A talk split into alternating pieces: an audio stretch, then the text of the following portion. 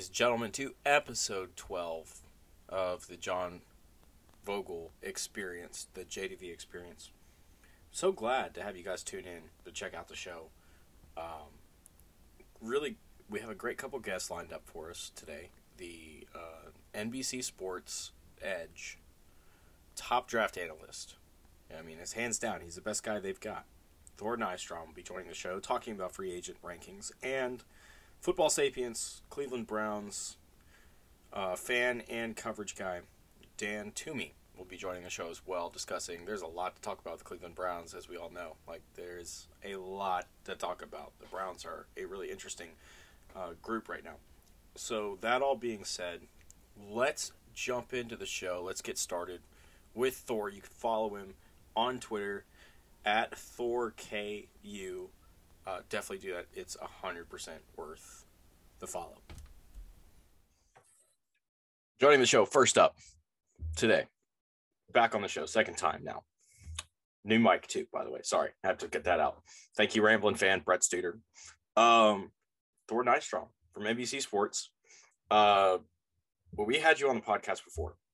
We talked about your free agent rankings. We talked about you do this every year, and you have these super long, in depth lists that you put together, these spreadsheets that are just pretty crazy in terms of intel and information about guys. And the comp lists that you have is insane too, because it's like you have guys that are not ranked that are like obscure. Like, uh, I guess he's not too obscure. He played at Cal, Kekoa. I'm probably saying that wrong. Kekoa Crawford. You got him compared to Johnny Lee Hagan. There's like, there's like nonstop player comps and, and, shit. So I, I got both your lists pulled up. I guess we'll start with that. The Colts are the best in the AFC because you got two articles Colts, AFC, Cowboys, and the NFC. Which one was better?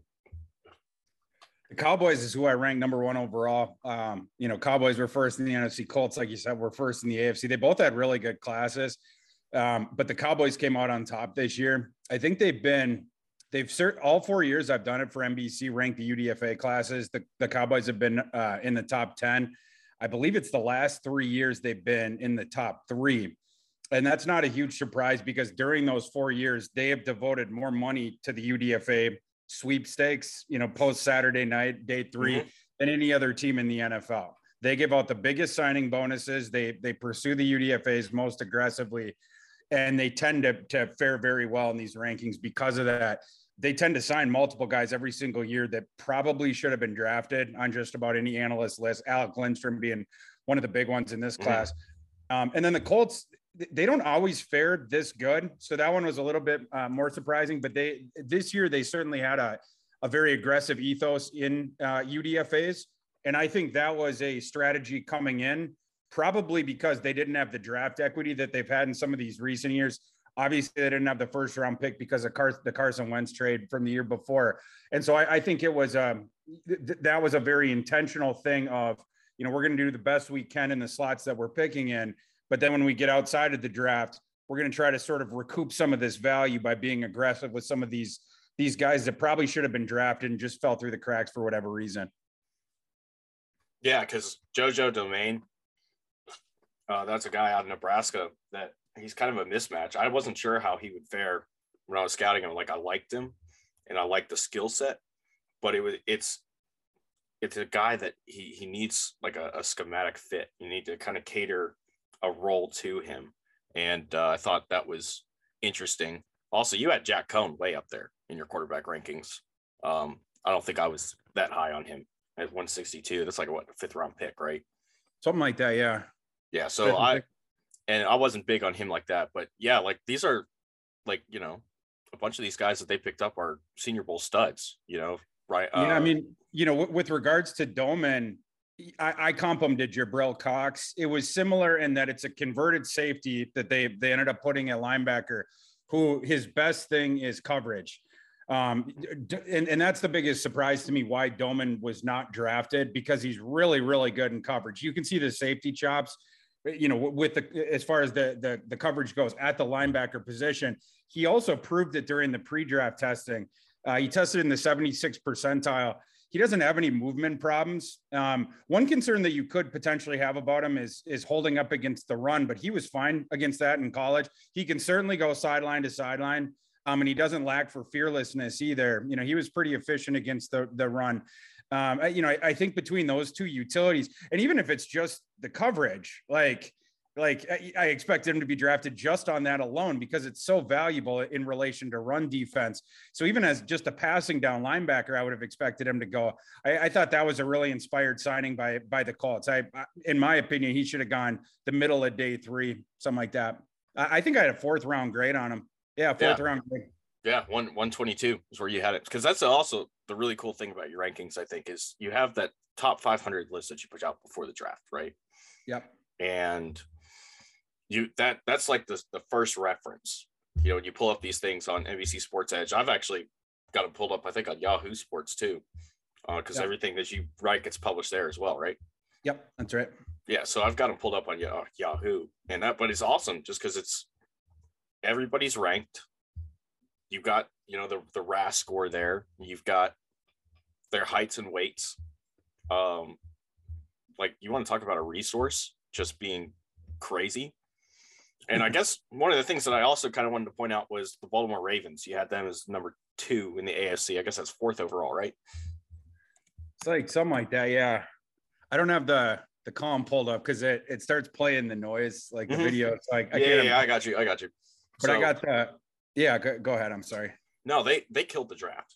Like everybody, everybody will acknowledge that. Everybody knows that they pulled out. They just were kind of drafting the best guy available the entire time, and I think they did a great job. We had um, Michael Telford, who writes on Football Sapien. On we were talking about it on the last episode, but even from just a free agent standpoint, these guys just killed it.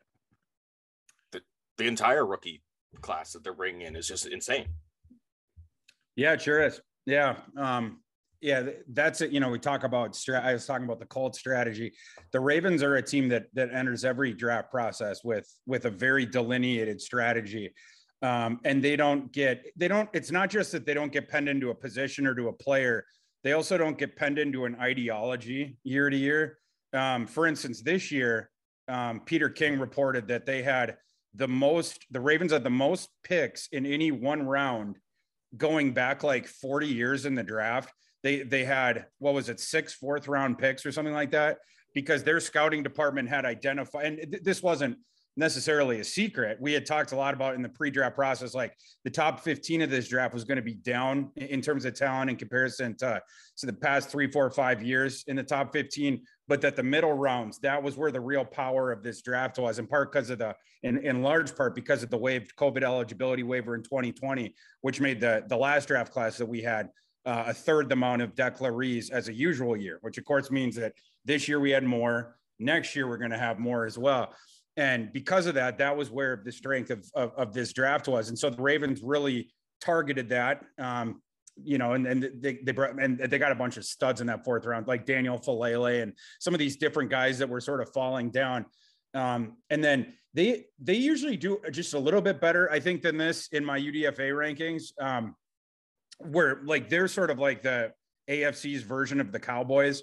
Um, but they they had so many guys in in their draft class is probably why they they finished outside the top three this year. But it was another solid UDFA class for them as well. They they don't get cheated out of talent in any like in any process, the draft process, UDFA process, regular free agency process. Like they're just so sound everything that they do evaluation wise and the thinking and the thought process behind player acquisition. So here's a good question, just it popped in my head. Out of all these free agent guys, you know, because we see it every year. There's some undrafted guys that come in and they get a chance to play right away, and they're good, and they're really good. You know, we have a there's a, a very lengthy, extensive list of undrafted free agents that have impacted the league significantly throughout their careers. You got you got a couple guys that you can put bets on because you're a big gambling guy as well, like I am where where who who would you bet on in this class making a really solid career out of all the undrafted guys that came in? I would say I'm I'm pretty bullish on Domann. Um, I think Kellen Diesch eventually he's got a shot to be a starter. If not, I think he's going to be a really good swing backup for a long time. He was another guy I was surprised that they didn't get picked. Um, I think Josh Jobe's going to hang around for a while. Last people were dogging on him for last year, and, and I certainly get that. He he got singed last year some, but he was playing through injuries. He was much better in 2020. So I I, I think that was uh, uh, that was a good dart throw by the Eagles because if, if you you know you just took his his pre 2021 work and his his athletic body and stuff like that um he you know he was worth a draft pick. So i think he's going to hang around too. I'm ho- i'm praying and hoping that that justyn ross his body doesn't betray him at the next level. He might be my guy that, that i would say you know if if i knew that that was going to be the case it's just we don't know if that spinal fusion you know the and and the I, i'm forgetting the name of the the um the congenital condition that he has with his spine. But um, as long as that doesn't like cut his career in the next couple years, um, he could definitely do some stuff with the Chiefs. Um, I like Abram Smith too, um, the kid that the Saints signed uh, from mm-hmm. Baylor. Uh, he's he's like um, um, a downhill like, runner that just bounces off of people. Yeah, he does. He sure. Does. Yeah, I mean, he plays running back like like the linebacker that he was beforehand, and I think you get him into a one one cut system like Baylor had. I think he's going to do well there because he runs with good tempo. He has good vision. He knows, you know, I mean, like he's not one of those guys that presses the hole way too early in that system. Um, you know, he, will sit back and sort of wade down the line, and then he makes the crisp cut into the hole. He doesn't have like the joystick agility. He's not going to make anyone miss in the open field but sort of like Brian Robinson from Alabama, he can make people miss in the hole because he'll be going sort of diagonal or else, you know, mm-hmm. uh, uh, uh, down the line or whatever. And then he'll just swiftly cut up field and the guy will get an armful of nothing because it's so clean, the, the one cut up field. Um, and then, like you said, the contact balance is really good. He fights through arm tackles. Um, and he can ricochet off of guys that even bring the thunder on him. So he, he has really good contact balance. He's got to work on some stuff. Uh, receiving, he didn't get a lot of looks last year, but I'm not going to blame him for that because it was his first year back at running back and he he broke the school record for rushing yards. He, I mean, he he was the fulcrum point of Baylor's offense. They, you know, they just didn't work him in as a receiver as much, but he also brings the lunch pail in, in pass pro. He got to improve there. Um, he's sort of raw in that aspect, but right now, but he certainly has the willingness and the physicality and the violence for that sort of work. So he just needs to work on his technique. But he's another guy that I could see hanging around and doing some stuff for a little while. I'm going to give you a guy. Nobody's talking about him right now. So maybe I'll be wrong. But the Chargers picked up uh, Trevon Bradford, wide receiver out of Oregon State. And if you look at that depth chart right now, they need a slot guy, and Bradford fits that spot. He might start right away. Oh wow, yeah. He, uh, I, I wasn't quite as high on him, but he he did flash some at, at Oregon State. It's just you never really saw that production mm-hmm. jump up. But then again, to be fair to him, uh, their offense was was dog poop before last season, and then last season it was just you know it was a ton of touches for that BJ Baylor kid or whatever. So he, you know, I mean, to to be fair to him, he was never in the best collegiate situation. Mm-hmm. No, because that guy that guy's got some skill and uh, nobody talked about him the entire. It was probably it was probably you know part of, of it being who was his quarterback the last. I think it was Sam Noyer the last couple years. You know, last year was there. um Chance Nolan. Oh, even better. You know what I'm saying? So, like, he did. You're right. He didn't have the production, and everything, but you know, you saw that on special teams when he was a return specialist. He has some really good, you know, field vision and can make things kind of happen running up the field and uh, I think the Chargers kind of got a steal with him. But yeah, he's got good hands too. So I mean, you know, you just bring him in and see. But yeah, uh, and and that's one. You know, we I do my rankings from the perspective of the teams, of course, and the talent you mm-hmm. brought in during the UDFA thing. But one of the interesting, and you're sort of speaking to it there. Uh, one of the fascinating things to me about the UDFA process is from the other side of it. Um, like, first of all, I don't think people realize that UDFA, like, or guys that could be UDFA. Uh, let me put it this way guys who have not been picked yet by around the start of the sixth round, certainly by the middle of the sixth round, they're going to start getting calls from teams. Not we're picking you, but in case you do not get drafted, let's start negotiating deals and stuff. And so the agents, they'll be getting these different phone calls teams will be giving them, we can give you this much in guarantees, we can give you that much in guarantees. And then they have all the depth charts of every of every NFL team, you know, color mm-hmm. coded and and all this sort of stuff, and the contract numbers. And I've seen some of these before. They are extremely intricate.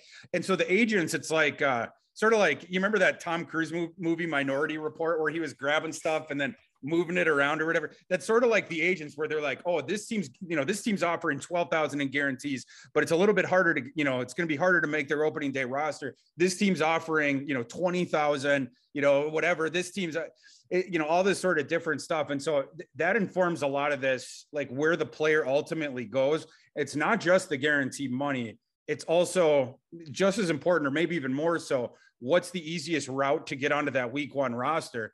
Because that's where the real money comes. The, the record of all time for UDFA guarantee money was set this year by Carson Strong.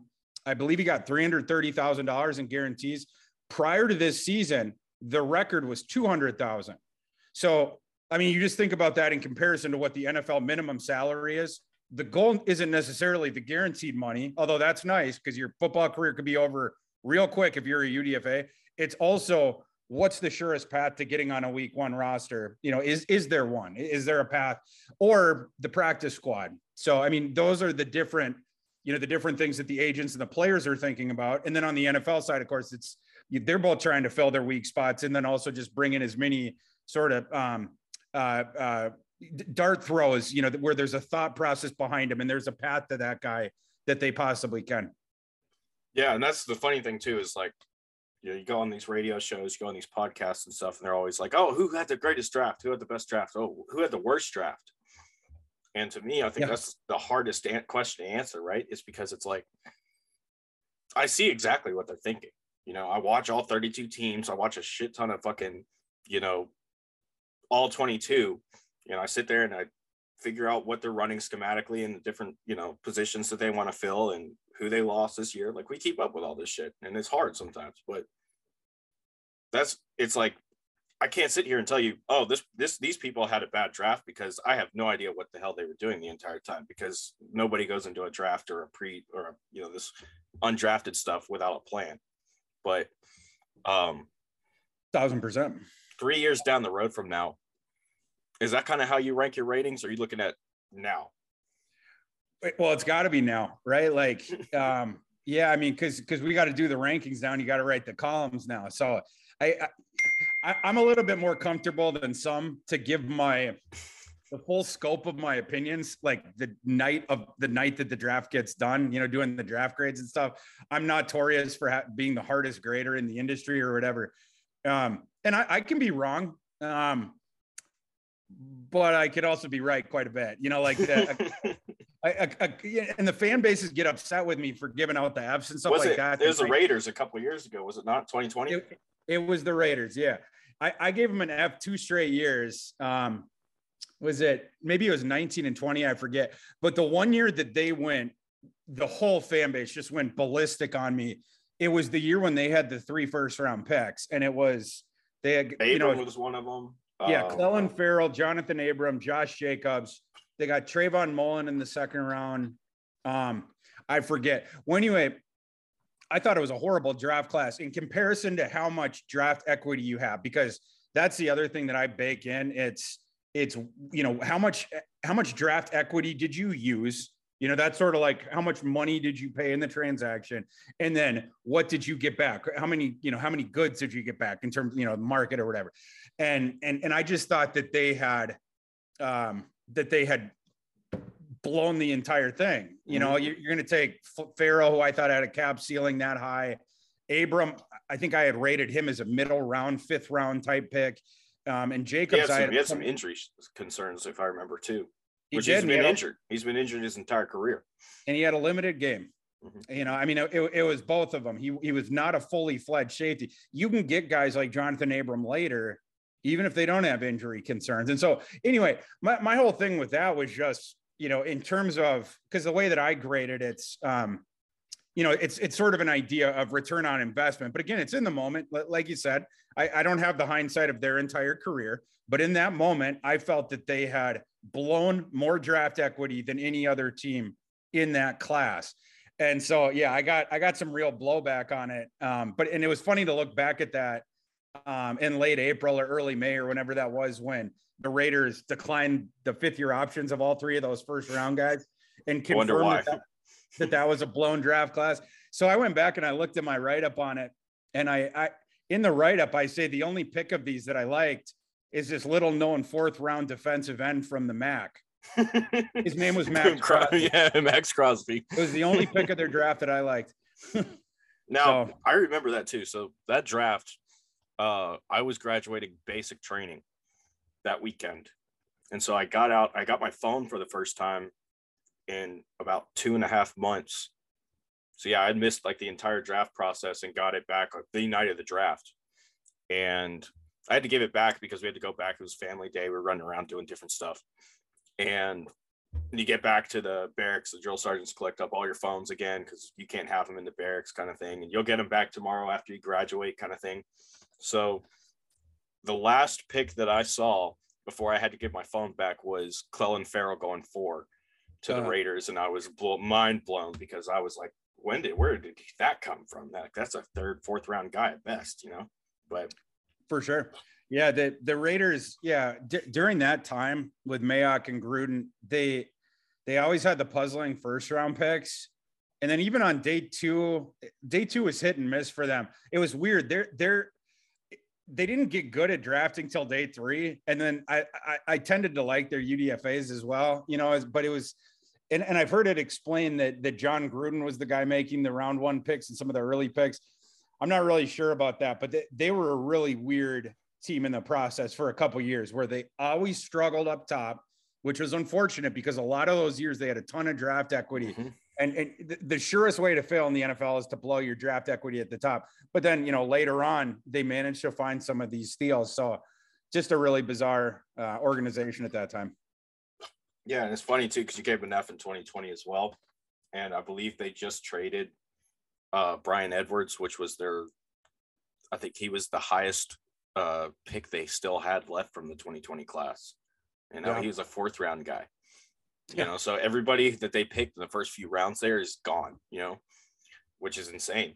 Or maybe that was 2021. I forget when he got drafted exactly. But yeah, and this year, this year the team with a ton of equity that I gave an F to was the Houston Texans. Um, mm. Houston wasn't terribly happy with me, but luckily they're not. They're they understand. They're not.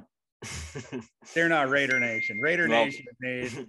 They, they just had to. They just had to give up uh, Deshaun Watson and everything else, so they kind of understand. Like, yeah, we suck. Yeah, yeah. I, you know, and again, it, it's not that I think you know Derek Stingley's a terrible football player. I ranked him 19th overall. It's just taking a guy like that at number three where there is an enormous amount of risk in the profile, an enormous amount, and you cannot pretend it doesn't exist. A guy who who has not played good football since 2019, a guy whose evaluation is based off his athleticism and his footwork, who is coming off a list Lisfranc injury. You can't just pretend that this is not a risky prospect. It has to be put in there somewhere. So, you know, weighing the upside against the downside, because he could very well bust He could also very well be a star, but it both of those things are very much in play. I put him 19, you know, and then um, Kenyon Green, the guard. Um, he's he was a good player in college, not a perfect player, but he, he was a pretty good player in college. But he's also athletically limited, so it's like you know what do you do there? I I had him as a first rounder, it's just a late first rounder, and they ended up taking him at 15. I thought that was a reach as well. John Metchie, he's a non-explosive slot receiver who is not big, who is coming off an ACL tear. I mean, like, I'm sorry, it's just not, it's not the profile of a player that appeals to me. I, I would want an explosive guy in the slot, or, you know, if, if I was going to go for more of the efficiency thing, I'd probably prefer one of the big slots. It's just, you know, but, you know, I mean, th- this also goes back to ranking ideology in some ways too, where it's like you both have your preference, you know, just as far as the player, but then also, we, we might have even talked about this before, Vogel, but we did. How, I was about to bring that up, and we, when you finished your thought. yeah, I mean, how how NFL teams you have specific holes on your roster that you're looking to fill at at specific positions. You also have schemes you know, that you're looking to fill. So they're going to cut out, you know, a given NFL team is going to just eliminate a certain amount of the board because either they're at positions that they don't need, they're not shopping for, or they just they're not players that fit the profile of their scheme. You know, for instance, like Seattle all those years, and and and to, to a degree still do the long outside cornerbacks. They don't have any interest in like you know the um the kid the Chiefs took the local kid I guess for them uh, McDuffie. Oh right. Seattle yeah. never would have taken a cornerback like McDuffie, right? But you know, or, or someone of that ilk, right?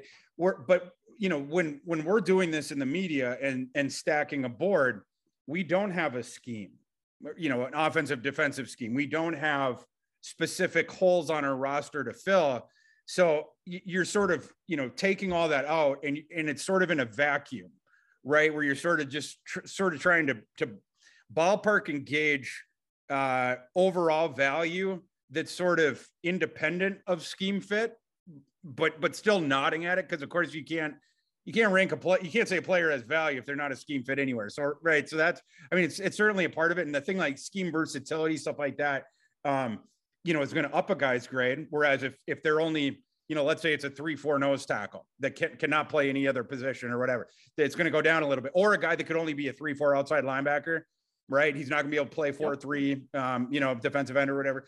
Like some guys like that, they can get knocked down a little bit on the board because they're, they're not as versatile. But again, like, and people need to understand an NFL team and then what I'm doing, it's a little bit different, right? You're sort of trying to approximate the the process, but you don't have these specific delineated things that would either pull people up the board, pull people down the board, or or totally omit them from your board.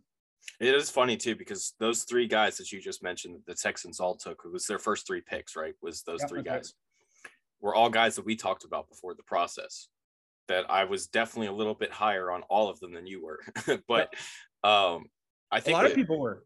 The the deal with um, taking Green there, it gives you so much versatility in terms of where you could plug him.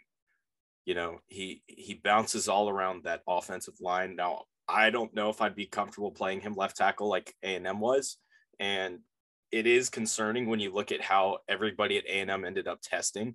Like everybody was subpar athletes. I talked about this with Mike Farrell. Mike Farrell asked me, "What's going What's going on down there in College Station? Like, why did they all test like shit?"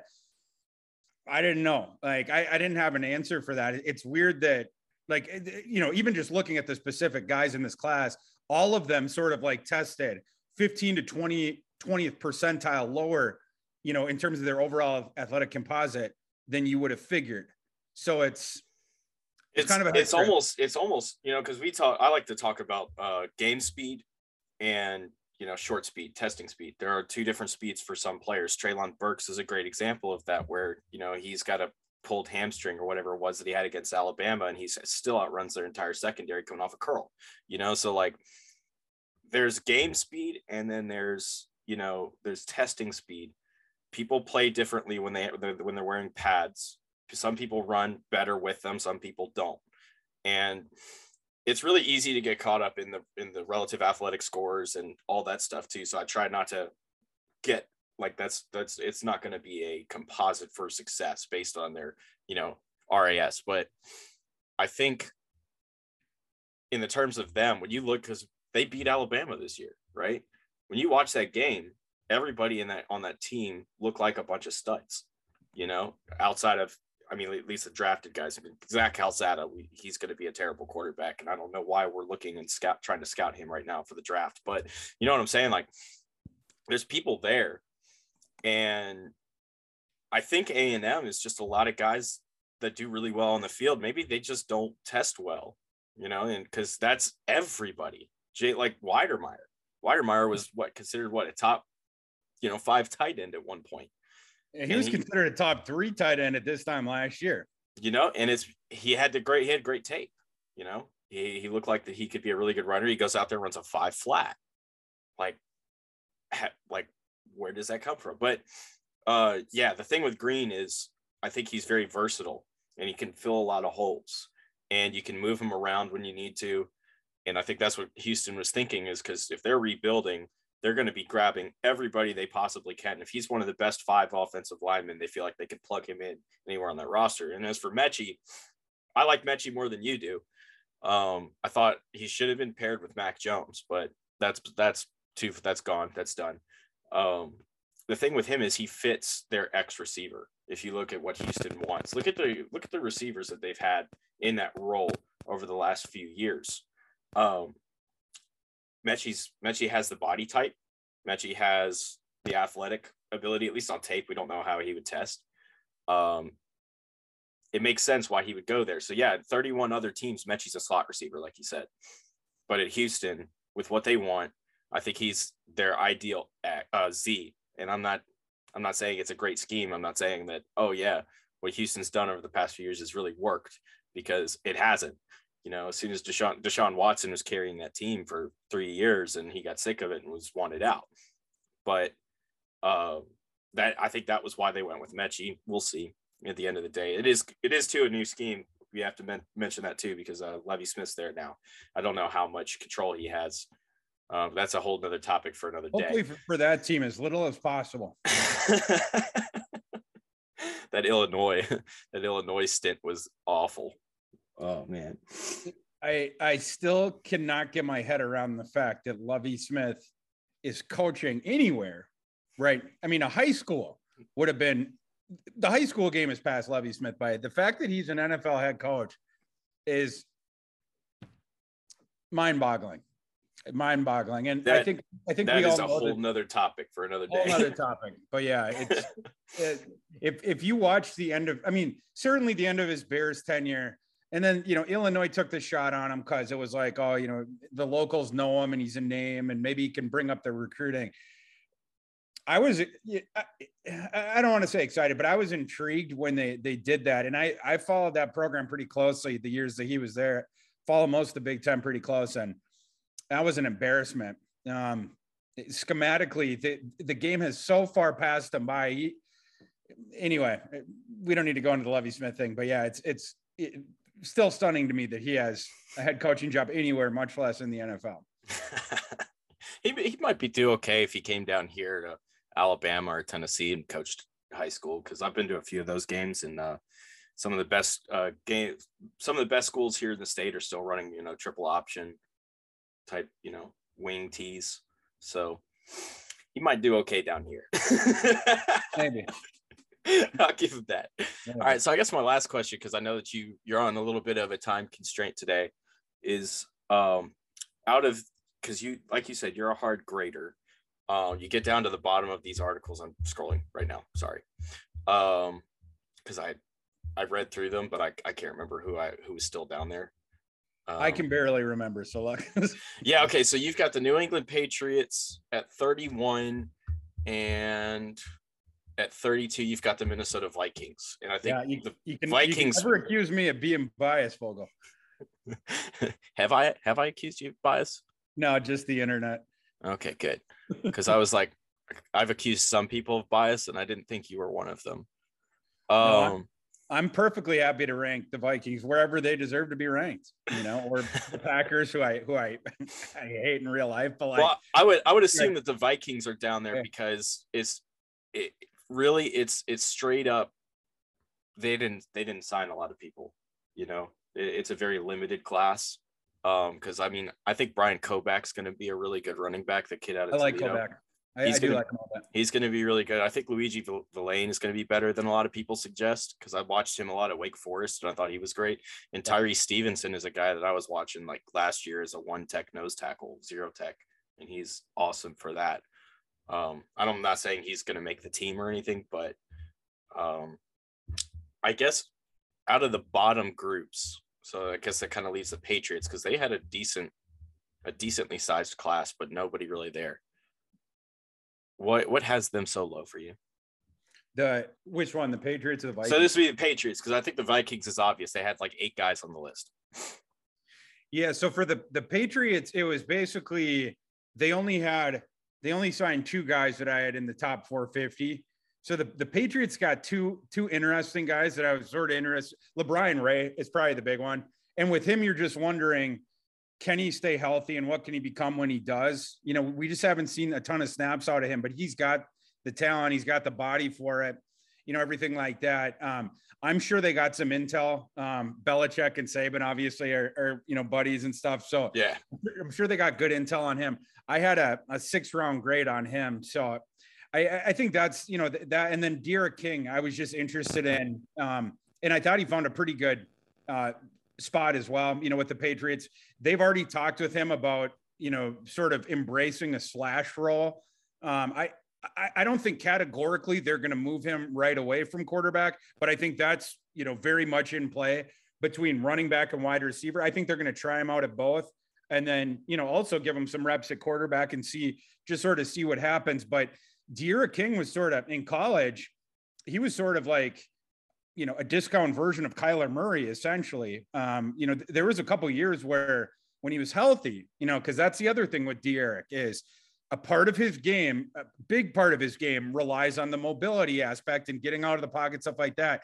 But he's he's not big. You know, what are he measuring at? Uh, um, just just a shade under uh, five yeah. nine, yeah, five oh eight six, one ninety seven. Yeah. So he takes some big hits, and then he he gets banged up really easily. So you know, is D'Eriq King a slot receiver at the next level? Is he a backup quarterback at the next level? Is he a scat back at the next level? We're, we're going to find out but he's skilled enough as a football player. And I've seen him do damage, not just when he was at Houston, you know, when they were upsetting everybody, but at Miami, he did some damage against some really good defenses. Mm-hmm. I, I, I like that dart throw, but just, you know, in response to the question, it's, it's just with them, you only bring in two guys that I saw as sort of quasi draftable. Um, and then with the Vikings, you know, whereas other teams had more, and then the Vikings, they didn't even, you know, the, the Patriots had two guys that I had in the top 275 on my list. The Vikings didn't have one in the top 350. Now I had Bryant Koback right outside of that. I had, I, I had Koback 359. I had Gabe Brkic, the kicker they brought in to compete with Greg Joseph. I had 362. And then Vilain, like you mentioned, 388. It's just I had those guys a little bit lower. Um, and those were the only three guys that I have within my top top 500. Um, you mentioned Stevenson, another guy that I know that they like more certainly than me and I think even the whole media you could probably put under this umbrella. They like Zach McCloud more than all of us. They, they gave Zach McCloud a decent amount of, of, of a signing. He might have even led them in their signing bonus. Uh, I'm sorry, not signing bonus, the guaranteed money. Yeah. I think I think they gave him 180K, like something like that. So they were very aggressive with Zach McCloud. Um, but Vilain is the guy who got the rave reviews coming out of rookie camp you know, like, you know, obviously I, I follow the, the Vikings probably closer, well, definitely closer than any other NFL team. And coming out of the, the rookie mini camp, Vilain was the guy people were talking about. And, and you mentioned some of it. He, he does have some concerns with, you know, with his pro, profile, mostly being the undersized, um, you know, sort of edge defender. But this goes back to what we were talking about before when we are talking about how we have to make boards independent of like scheme fit and stuff like this. Vilain was not a fit for a lot of teams because four three teams, what interest would you have in Vilain? He's a three four outside linebacker, right? Like at the next level, he's going to be a, be a rush guy. Well, the Vikings really liked his movement there, you know, like, and he, he's athletic enough for sure. Um, and he certainly caused a lot of damage in college, you know, at the Power Five level. So um, they liked what they saw of him early on, but he's a guy that may have filtered down just because on you know 18 boards or however many teams you know run the 4-3 at this point. He was not considered draftable just because of that. But the vikings just switch i mean this is a perfect talk about agents and players identifying really good situations. The vikings have been a 4-3 team fuck i mean my entire life i think. I'm trying to think if they were ever 3-4 before now but i, I cannot no. remember. They've no. been a 4-3 going back forever but now with the new coaching staff they are switching to a 3-4 so it's you have some. And we lost Thor. There's a little bit of a communication gap there. Uh, did unfortunately he was unable to finish that thought. So that being said, we're going to go ahead and move to our next guy, Dan Toomey. You can follow him on Twitter, getting his Twitter pulled up. I should have this prepared, but at Dan T underscore NFL. Definitely worth follow not just for Cleveland Brown stuff, but for fantasy football and anything else that he is producing. It is going to be good quality. Joining the show now, following up on Thor, is another great guest. That uh, this this one's new. He hasn't been on yet. In fact, uh, today's the first time that we've had a really a good chance to actually talk in uh, not text, as we were just noting before we started recording. Dan Toomey is joining the show. He is uh, a writer on Football Sapient with me, he covers the Cleveland Browns. He also is a featured writer on Dynasty Nerds. So if you really like uh, fantasy football, Dan is probably a really good guy to start getting a lot of info from and follow. You can follow him on Twitter at Dan T underscore NFL. So Dan, Cleveland Browns, it's such a it's such a hot button topic.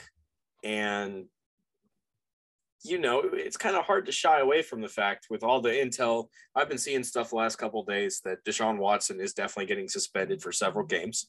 And that was a whole thing when they were trading for him. And I believe I'm I'm pretty sure you're a Cleveland Browns fan.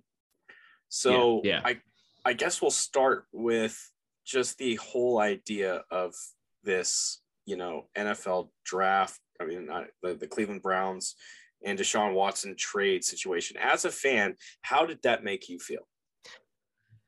So I'll be honest, you know, putting football aside, coming from a personal standpoint, you know, we've all seen the allegations, we've all seen um, what is going on with that situation. Um, I felt uneasy. You know, my very first reaction was, you know, is this is this something that's going to affect my fandom? And there was a couple days where I was like, you know, maybe maybe the Browns aren't for me. Um, which is funnily enough because I just just started writing for you, you know, this past season. So yeah, kind of kind of funny timing with that. Um, it just it it just left an uneasiness, which I will be honest, I still I still feel still feel that to that this day. Um, you know, he will be the quarterback going forward. Um, I think what he has been alleged to do is terrible. I just want to make, that known before we discuss anything. Um, and I think I speak for a lot of Cleveland fans when it just it's it creates an uneasiness. You know, I don't I, I want to root for the Browns. You know, I want to see us do well. Um, I don't want to root for Deshaun Watson. You know, as as a person. You know, yeah. um, you Yeah. kind of got to see it as as you know he's number four in the Cleveland Browns, and that's that's the way we're going to be, you know, moving forward. Um, it is funny that we're talking today. Um, I don't know if you have been keeping up with the news that's developing um, actually in the past 24 hours. Uh, the NFL is actually meeting with Deshaun Watson um, either as we speak or tomorrow morning. They're getting together uh, to meet in Texas. And everything that I've heard and people I've talked to, we are going to find out this week what the 2022 season is going to look like for the Cleveland Browns, one way or the other. Um, so I know it's it's been you know many many months of him with everything going on, and then you know many weeks him as a Brown, and everyone says what's next, what's next, what's next. And I, I think we get the answer to that question this week. Uh, one way or the other, the league will make a decision. Yeah. So the crazy thing is uh, with the Deshaun situation was football sapient kind of got its start, like its big first jolt from this situation. Because when this first this news first broke, no one was talking about it except for I think it was Dan Lust and the Conduct Detrimental podcast. They didn't have a website at the time, and it was us, and there was no one else. so that was our first kind of jump, I guess you could say, into the sports world where we were covering something and it quickly became relevant. Um, but that aside, it, the the whole situation is crazy. You know whether uh, whether it happened or not. Um, the allegations are serious in nature, and I understand that the Browns are saying that they feel very comfortable with the fact that it probably didn't happen. Um, but that's I'm not to say that that's not going to be the case, obviously, because there's still 23 civil lawsuits pending um, without it, it's you know from what i've spoken with it's very difficult to charge someone with uh i think a like a criminal offense in this regard in these types of matters Yeah, so yeah, um it's understandable why the jury wasn't able to find enough proof um but the civil cases still are there which that is the concern going forward with that but anyways yeah no i had seen that they're gonna i when you started to say that that they were meeting in Texas, I remembered seeing I think it was Schefter who tweeted that they were meeting, um, or maybe it was Rappaport. I can't remember right now. And as funny as enough, um, in more Deshaun news, he is taking the team to the Bahamas this week. I saw that too. a little team building. Um, Baker Mayfield is not reported on the flight, so Surprise, surprise. that, that, that, that, that drama staying, that's staying that's in, the uh, other Texas. thing that's going on right now with Cleveland, right? And I think I've talked a little bit about this over the last couple of months. I don't I don't remember if it was publicly. I know I've definitely said it privately, you know, but and that's the thing that when you start doing podcasts and you do all these different writings and everything else, you start forgetting what you said publicly and what you didn't. So you, you find yourself repeating yourself, right? It's really funny. Um, but no, the thing with him is you're a Browns fan. You dealt with him for the past year. I was a big Baker guy when he came out of college. You know, same, so same. I loved him. I thought he should have been the first overall pick. I was saying that I think from January out. Um, I actually thought that, you know, November, it was really weird that no one was talking about him as a first round pick before that draft. Um, with everything that that he had accomplished, you know, and the story was awesome. He's a walk on, he's coming in. He had that fiery personality, you know, the crotch grab at at Kansas, you The know, like Ohio State uh, flag the plant. flag plant, yep, Yep, yep. at Ohio State. I mean, which probably irritated a lot of Browns fans that I believe are also Ohio State fans. But It's a it's a funny cross section of um, of people hating Baker for that moment, despite them being his quarterback last year. You know, right, it created a lot of discourse. and that's the thing with him is he was always like that, and I always respected that about him. You know, to the to the point where he had that personality that he was able to be himself. And I didn't at the time I didn't see any issues with it. I thought he would be fine. And now here we are, four years later. What coming up on this is his fifth year option. You know, so this is year five Yep. for him. Nobody wants to pay him eighteen million dollars, and he continues to bury this hole, right where he's put himself into an even worse situation than the Browns did by saying we want a mature adult in the quarterback room. You know, you don't get on a podcast and you don't sit there and say, you know what? It's all it's everybody else's fault. I did everything that I was supposed to for Cleveland and I didn't get anything back. And it's also kind of like, well, not not necessarily. And so I'll give you a story um, that I heard. And it was from his rookie year. They fired Hugh, right? And uh, Gregg Williams becomes the the, the the the interim head coach for the Browns, and in comes Baker, all fired up one morning because Gregg cut the um, pre-snap protections from 26 different protections he could change this the at, at, at the line of scrimmage he cut it down to six. So he started simplifying the playbook and condensing it baker busts in there all upset about it you know like yelling like why are we doing this? This makes no sense da, da, da.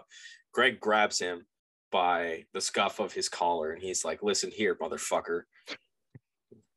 I'm i'm i was a quarterback in college. You're not ready for this yet.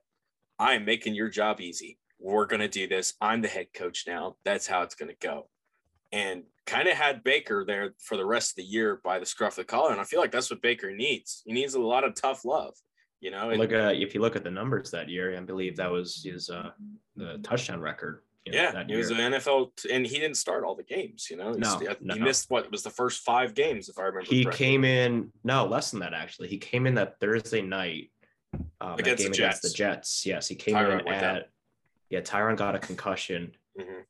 I want to say that was week three.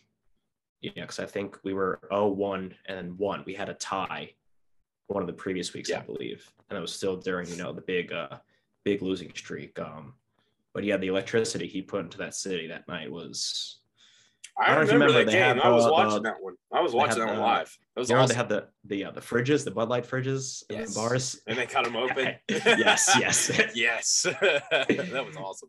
Yeah. um, but but like I hate to say it, but a lot of the Baker, you know, pro arguments do come back to, you know, the energy he gave the city, the electricity that he installed installed in the fan base, and you know that that that moxie, you know, the intangibles you could call them. Um, I still remember that that playoff game against Pittsburgh.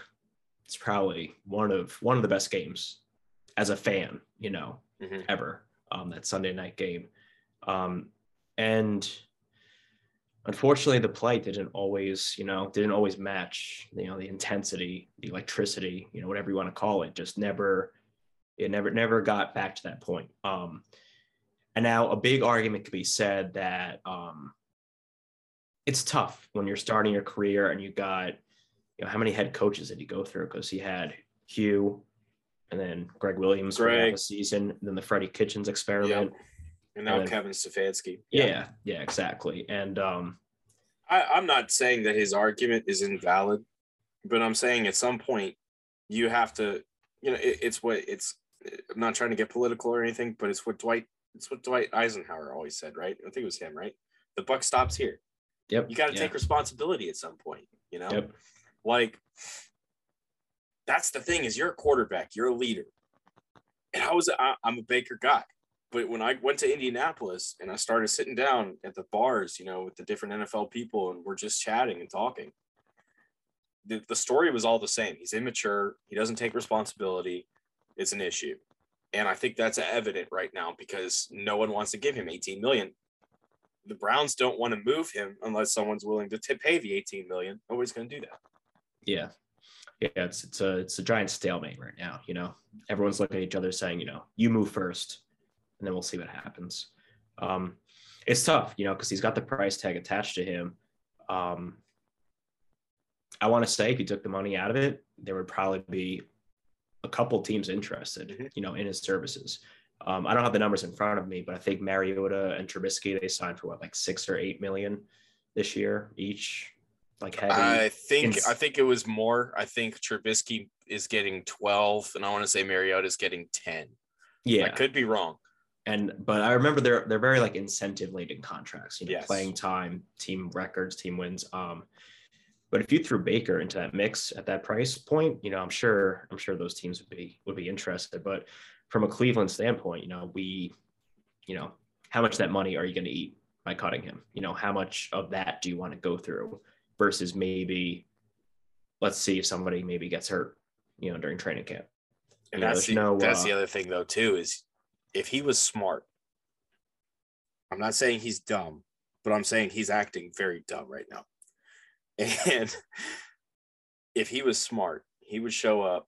He'd be doing. He'd be putting the work in and understanding that these first six, eight, however many games Deshaun Watson's going to sit in 2022 is your fucking audition Yep, to go out there next year and get that contract, get that money. exactly. You know what I'm saying? It's like people are so he's so caught up in all the drama and all the oh well they moved for Deshaun and they don't want me to be the quarterback anymore. Deshaun Watson's not going to play probably half the season next year. And if you put on a great performance, you're going to go out there and get a $25 million a year contract. Might be a prove it, but that's what the prove it deals are look like right now when you have been successful, you know, at multiple points of your career, which he has this rookie year, that first year with Kevin.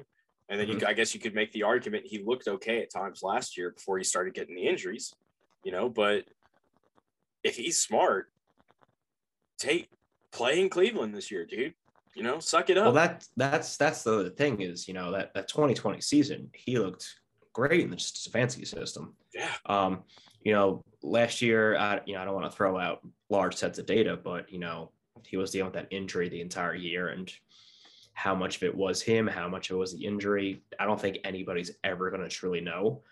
Um, but if you could get a little bit of that 2020, you know, back, that's a quarterback that starts for six teams at least, at least six teams in the league. Uh, I think that was that. That's any. I I wouldn't say any team because obviously there's a lot of star quarterbacks in the league, and I'm not trying to diss any of them and say Baker's better, but I, he's that's a top twenty quarterback when he Yeah. plays like that. yeah. So that's twelve. That's twelve Yeah. teams at the very least that he could start for.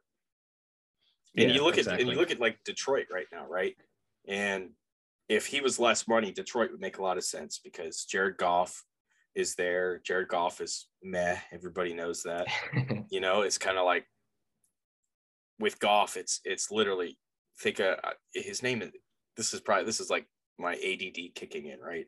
Where it's like, okay, Goff and golf are like two similar, very similar words. and golf is literally one of the least entertaining sports to just you literally put that on while you're working and it's just like background noise and you're just fine. Um, you don't actually sit down on a couch, crack open a beer, and watch golf unless I guess you golf. But I don't golf, so that's that means that's background noise. That's just like okay, Yeah. That doesn't mean any. I don't I don't see anything going on here other than there is a ball flying through the air, And that's kind of what I think of Goff, right? Is like Jared Goff, that is. Uh, it's just kind of like it is what it is. He's background noise. If you don't have another quarterback, yeah, play him. And he's going to make 25 million this year, which is awesome for him. But next year, they're going to be able to get out of that contract and he's going to be gone. So Detroit would make a lot of sense if you're Baker Mayfield. So it's actually funny you bring up Detroit because you know who else is in Detroit right now? At Baker's, no, Baker's guy, John Dorsey. Oh, John Dorsey I was hired about that by You're the Lions right. front office as an advisor. You are um, right. So I remember I was, you know, kind of stay on top of the news cycle throughout the winter, and I saw they made that hire, and I, you know, I, I put that in the back of my head. I'm like, let me remember that because you know, these guys, you know, the Spielmans and the guys who go around the league, you know, they go to new locations, they try to, you know, bring in a little bit of their old talent. Dorsey even did that with Kareem Hunt, you know, because he drafted Hunt uh, when he was in Kansas City. Kansas City. Yeah. You know, then when Kareem got released, he brought him over um, to Cleveland. Um, so yeah, when when this whole situation was stewing, I had the same idea. I was like, Detroit would make a great place if there wasn't 18 million reasons that they can't do that right now. So you know? yeah, no, and I'm glad you brought that up. I totally forgot about that. That's a because Dorsey fucking loved Baker Mayfield. Loved, loved, loved, loved. Like, like, like, you know, you saw the everybody saw Hard Knocks that year where he would just get on there and just rant and rave about this kid. And every time Baker walked in the room, Dorsey would just fucking light up like a Christmas tree.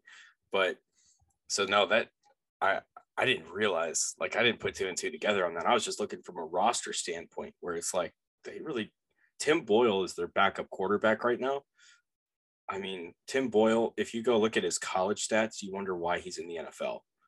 You go watch that Thanksgiving game that he played against Chicago at the, the early Thanksgiving game that everybody, you know, is eating through and falls asleep to. You're kind of wondering why he's in the NFL, yeah. you know? So Detroit made just made a lot of sense personally. Um, honestly, that Lions roster is not terrible. They've mm. they've got a lot of weapons. Then they're they're rebuilding the right way. If you look at you know where they're deploying assets and how they're they're putting things together, they are rebuilding the right way, which is nice to see. And I think Matt Campbell would be that guy that would just or not. I said Matt Campbell, but Dan Dan Campbell. Yeah, Dan Campbell. Yeah. I'm thinking Iowa State. I've been in college football all day.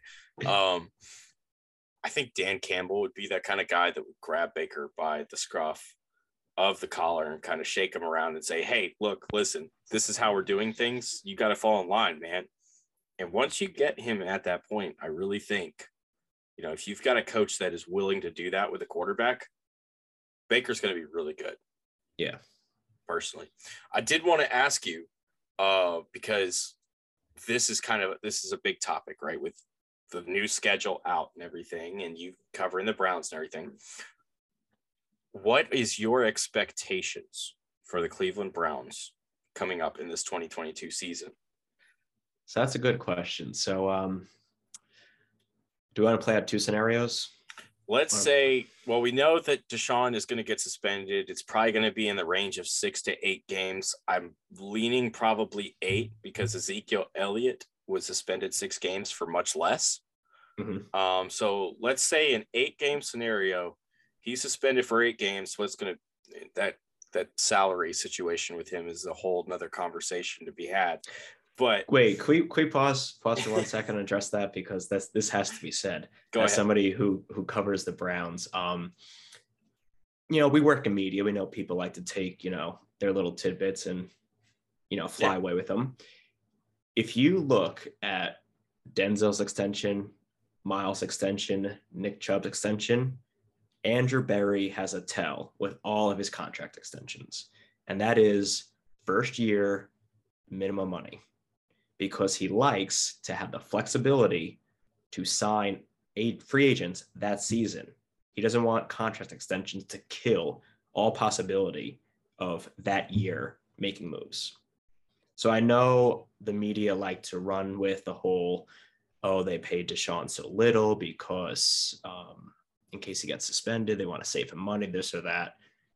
But somebody who covers the Browns, I can tell you, if you go and you look at the actual contracts for Nick and Myles and Denzel and their extensions, very, very, very similar allocation of money.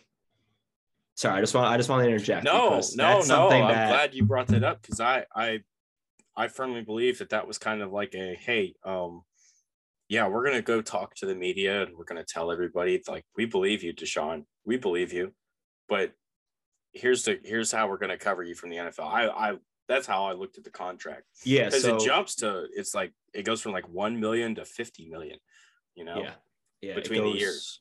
way way high. Um, which which that it that's what it looked like. But i'm glad that you that's a good point. Um i'm glad you brought that up. I didn't didn't consider that like we say, you know, we work in media. We know people like to take the little piece and.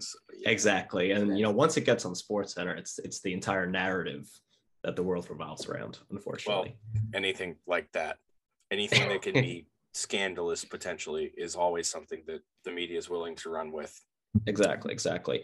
Um, Especially all right, so so let's go So, back yeah, to he's gonna he's gonna probably sit the first eight games of the year. So Jacoby Brissett is probably gonna end up being the starting quarterback. Josh Dobbs will be your backup if he gets hurt. Yep. So what's the expectation? All right. So let's real quick. Um, let's run through the first six weeks of the Browns schedule. Okay. Week one, Carolina. Week two, Jets. Week three, Pittsburgh Steelers. I can't tell you who the quarterback's going to be by week three. It might be Pickett. Week four, Atlanta. Week five, the Chargers. And week six, New England.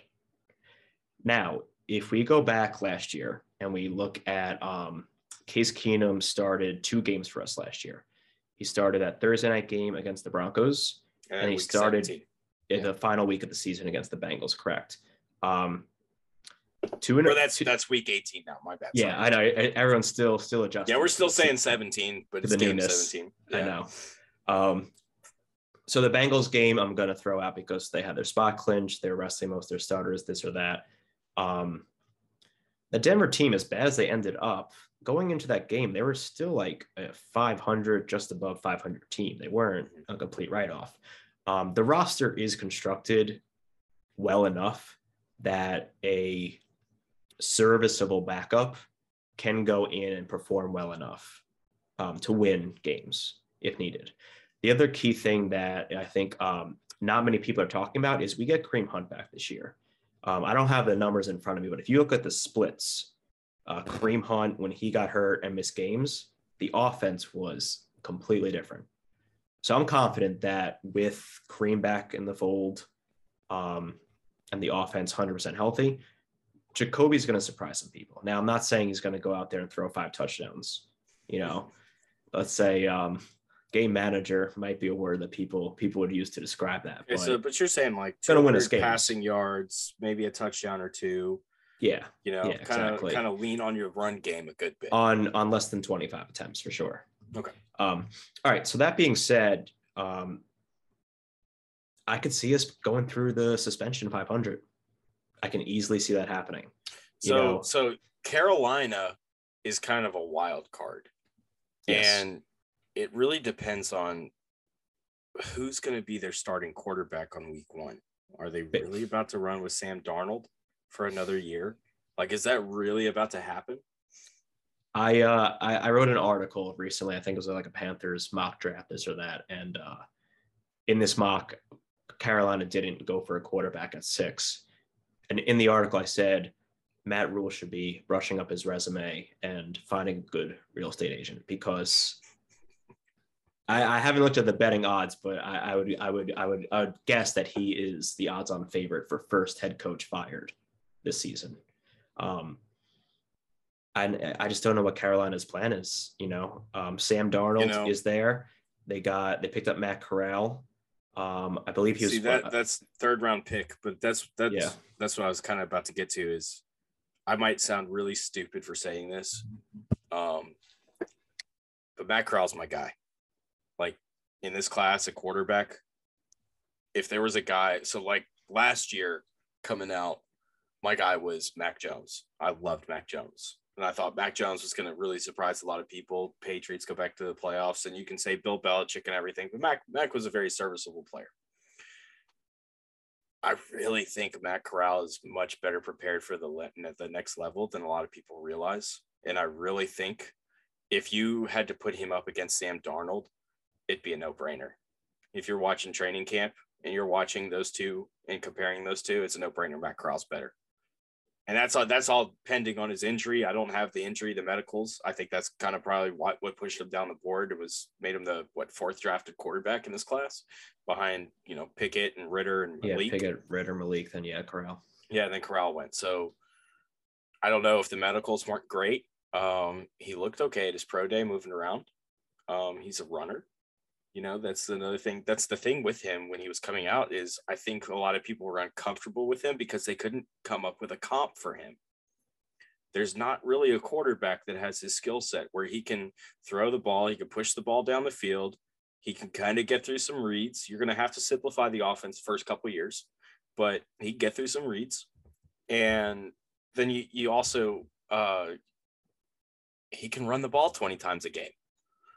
You know, he's not a big body, but he can run and he's an effective runner and he gets down and he takes care of himself. So Yeah, I that will definitely be uh I think I, I wouldn't be shocked if Matt Corral comes out as like a week one starter and we're talking about him at the end of the year like a Russell Wilson.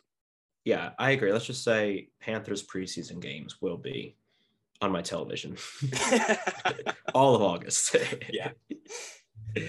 um, okay, so so let's say you know suspended six to eight games. I think the roster is good enough to go 500, and our bye is actually week nine. So let's play that scenario out. He's got an eight game suspension. Uh, Jacoby gets us to four and four, three and five. You have a bye week. Now you can get Deshaun in on the offense. Maybe Stefanski's got a few tweaks that he installs. Um, then then it's possibly off to the races. Um, now, obviously, like a team like the Chargers, even with Deshaun, is going to be a big That's- a big test for any team. You know, Yeah. AFC in general this year is just fully loaded. It's gruesome. Um, and, the yeah. AFC North, probably outside of the West, the North is not far behind. No, no, and not at all. because you've got Joe Burrow in that conf in that division, you've now you've got Lamar Jackson. Supposedly he should be healthy this year. Yep. That's potentially like a just oh man. And then if Pittsburgh can get their situation straight, they're going to be great on defense. And the scary thing is, and you probably agree with this, Baltimore killed the draft. Bal- they didn't just kill the draft. See, that's what Thor and I were talking about earlier in this episode. Is Baltimore killed free agency too? Yep. Like Yep. anything roster related, Baltimore just killed it this Yep. year, and it's scary. Eric DeCosta and Ozzie Newsome did a wonderful job. And as a Browns fan, I am terrified of that roster this year. I think everybody in the AFC should be terrified of the Baltimore Ravens because if Lamar Jack, even if Lamar Jackson doesn't stay healthy, you've got Tyler Huntley, who was a serviceable backup, and probably would be a low end starter. It'd probably be a low end starter if he gets out into the free agent market. What he's probably due next year or the year after. Um, that team is so loaded right now; it's not even funny. And and the craziest thing is the maybe the best player they drafted won't play this year. David Ojabo is going to redshirt his freshman year. That's Versus rookie year. You know, like it just it gets see, it keeps see going just, and going but- going. but the way that you phrase that, because I was thinking Kyle Hamilton, and usually you're going to piss a lot of people off. And they're going to be like, "What, Kyle Hamilton? You had David Ojabo over Kyle Hamilton?" There's going to be a whole lot of people throwing down on you, Dan. You just opened up the Uh, door. you know what? Uh, let's just say, as a Browns fan, uh, you better get used to it this year because uh, we're definitely the one team in the league that's going to have our target on our backs, regardless of how well we do or don't do. Yeah, that's for that is the truth. But yeah, no, that like that whole conference is loaded, and I think that's Yeah. going to be the hardest thing for the Browns this year. Is you've got to beat the Steelers defense. You've got to beat their. You got to find a way to beat the Ravens once, and I'm I'm Mhm. really wishing you luck, even with Deshaun. And because I, I is Deshaun is Deshaun Watson a top ten quarterback in the league right now? See, that's the that's that's the tricky question because the last time we saw him on the field, there was no doubt about this. But then you think about the quarterbacks that have been drafted since, well, also the quarterbacks that have been drafted since the last time he played. You know, that That are on the field: Herbert, Burrow. Um, Trevor Lawrence. I mean, he's not Yeah. quite there yet, but if he puts it together. Um, Zach Wilson, if he gets it all put together too, it's like somebody put like a three minute compilation video together of a bunch of his best throws from this year. Oh my god! Like it's just that arm talent is insane. When he's on, he's on. It's just you're just sitting there watching it like it's porn, dude. It's football porn, is what it is. You're just like, oh my god, like there's no other way around it. They're ungodly. and the other thing we got to remember is Josh Allen broke out since the last time Deshaun played. That's true. you know? Like you got him. See, because I was doing this list earlier in the year, and I was like, I think I could name ten quarterbacks that are better than Deshaun Watson. And you know, because you got Russ, Mhm. you got Aaron Rodgers, you got Tom Brady. They're all better. Brady, I think, is probably gonna probably gonna win the Super Bowl this year. I don't think there's gonna be much anybody can do about it, just because it's gonna be his big fuck you to everybody. and he'll go get his eighth, and he'll have twice as many as any other quarterback in the league. So you know, then he'll retire, go to Fox, make that big money. Okay, so that's three. And then th- Did I already say Ross? Yep, yep. Okay, so that's still Yeah, three. you got Russ, Rodgers, Brady. Okay, so and you got the, the younger class, you know, I kind of feel like Herbert's there. I definitely oh. feel like Burrow's there. both 100%. Lamar is probably there because Lamar is a runner. You can't beat him. Yeah. Like that's insane what he can do as a runner. Trying to think who else. I'm like literally running through the Mahomes. Mahomes, obviously. There's Josh yeah, Allen. seven. Josh Allen's eight. hmm You could you could make an argument for Dak, I guess, maybe if you really wanted to. You don't Stafford. agree. Stafford. You make the argument for Stafford too. I so so you see how we just kind of paused right there. That's I what think- Sean is. Yeah. That's that's the tier. That's the Yeah. tier. But I will say this: that's the tier he starts at. Mhm. The second we get him back on the field and we see him throw for 450 and four touchdowns, he he'll skyrocket right up the board. So are you expecting like 500 this year? As Correct. as a Browns fan, as a Browns analyst, are you expecting 500 this year, or or over 500? So Over better than the Yeah, 500 would be the floor. Um, like like we just talked about, the AFC North is murderer's row right now. Um, thankfully, we line up with um, we line up with the NFC East a little bit. We have the Commanders on the schedule, so that'll be an interesting game. Um, and then we also line up with the AFC East. So a lot of question marks in the AFC East. Yeah, Dolphins, the- what do the they look like with Dolphins, Tua? Are they going to be that speed going to be too Zach- much? Zach Wilson, they're investing so much in that roster. Can he take a step forward? Um, Patriots are always going to be the Patriots, and the Bills are The probably Bills Bills best- might be the best best team. team. in the AFC. You know. in football. Football. Oh, you're going to go that way. See, I Oh. just I I already see. I already just said you know Tom oh, Tom Brady's probably going to win the Super Bowl. So I just insinuated that's the best team, but that's because they have Tom Brady. Hey, hey, both both things can be right. This is true. This is true. they could be the they could the best team doesn't always win. That is Yeah. yeah, that's actually true. Yeah. Um. Yeah. I think, like I said, we'll find out this week. We'll get fur- further clarity on the suspension. Um, I did want to mention um, Clowney hasn't re-signed. Yeah. I honestly think he's waiting for this news before making a decision. Um, I think he does want to return to Cleveland, but I think he also is realistic enough that if there is a lengthy suspension, he might say, "Thanks for the time, guys, but I'm going to go try my luck." you know, somewhere else. So I think, Yeah. Depending on how the news breaks this week, I think we can see Clowney um, back in a Browns uniform starting starting as early as the next two weeks, which which would be nice because our defensive line is just just not great right now, not great at all. Um, I think if Deshaun was suspended for half the season, we can still realistically finish above 500 and even compete for for a potential wild card spot. Hey, hey, don't shit on Chase Winovich like that. I love Chase. First thing he did when we traded for him is he put a poll on Twitter. He said, What's my number?